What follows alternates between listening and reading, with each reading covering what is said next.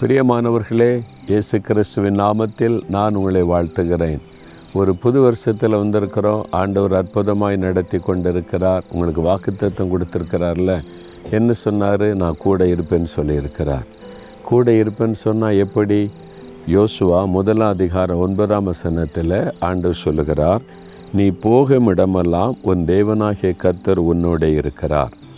உன் கூட இருக்கிறேன் என்று வாக்கு கொடுத்த ஆண்டவர் வீட்டில் மாத்திரம் இல்லை நீங்கள் சர்ச்சுக்கு போகும்போது மாத்திரம் இல்லை நீ போகிற இடம் எங்கிலும் நீங்கள் படிக்கிறீங்களா? ஸ்கூலுக்கு காலேஜுக்கு போகும்போது கூடவே இயேசு வருவாராம். பிஸ்னஸ் பண்ணுறீங்களா? வியாபார ஸ்தலத்துக்கு இயேசு வருவாராம். ஷாப்பிங் போகிறீங்களா? அவர் கூட வருவாராம். எங்கே போனாலும் நீ போகிற இடம்லாம் கூட வருவேன் என்று அன்று சொல்கிறார்.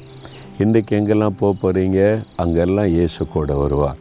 இயேசு நம்ம கூடவே இருந்தார்னு வைங்களேன் நம்முடைய லைஃப் ஸ்டைலே மாறிடும்ல. அவர் என் கூடவே இருக்கிறாரே.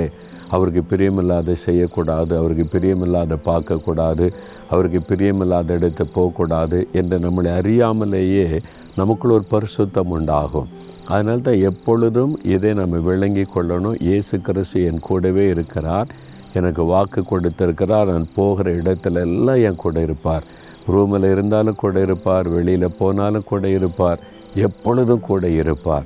அதனால் ஆண்டவரே நான் போகிற இடம்லாம் என்னோடு இருக்கிறதற்காக ஸ்தோத்திரம்னு சொல்லுங்கள் எப்பொழுதும் அதை நினைவில் வைத்து கொள்ளுங்கள் நான் எங்கே போனாலும் என் கூட ஒருவர் வருகிறார்.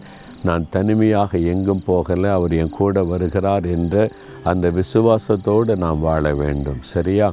அப்போ இன்றைக்கு நீங்கள் போகிற எல்லா இடத்திலும் இயேசு கூடவே இருந்த நடத்த போகிறார். தகப்பனே நீர் எங்களோடு இருக்கிற ஆண்டவர் எத்தனை பெரியவர் நல்லவர் உமக்கு ஸ்தோத்திரம்.